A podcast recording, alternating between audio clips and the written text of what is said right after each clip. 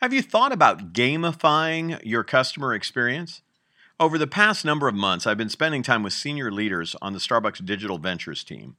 Given the rise of popularity of mobile technology, Starbucks has gamified such things as Foursquare check ins at Starbucks cafes, and designers have also developed a customer reward program interface through a mobile app that, among other things, has a user watch gold stars fall into a virtual cup as the customer's purchases reach a level where a free drink is obtained.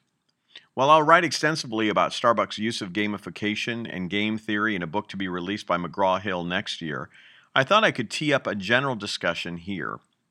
In case the concept of gamification is foreign to you, let me offer a quick overview. Gamification is the practice of taking techniques and psychological aspects used to create games and applying them to address objectives in non game settings. To see the power of using game principles, one need look no further than a recent study conducted by the National Highway Traffic Safety Administration. The study essentially used technology to make a game of driving the speed limit. In the study, 50 drivers were loaned specially equipped cars that used GPS technology to determine speed limit coordinates.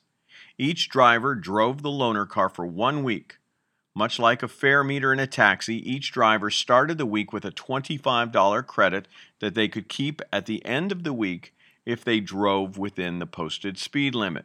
If the driver drove 5 to 8 miles over the speed limit, the meter would click down 3 cents. And if they drove 9 or more miles over the speed limit, the meter would click down 6 cents. Results from the tracking system, as well as the driver's self report, suggested that the drivers dramatically altered the way they typically drove. Furthermore, the drivers reported pleasure from engaging in the game and trying to keep all of the $25. Now, think about it. The fear of a $150 speeding ticket was less likely to affect behavior than the opportunity to win the game and save three or six cents at a time. In the future, I'll talk about applications of gamification in your customer experience design.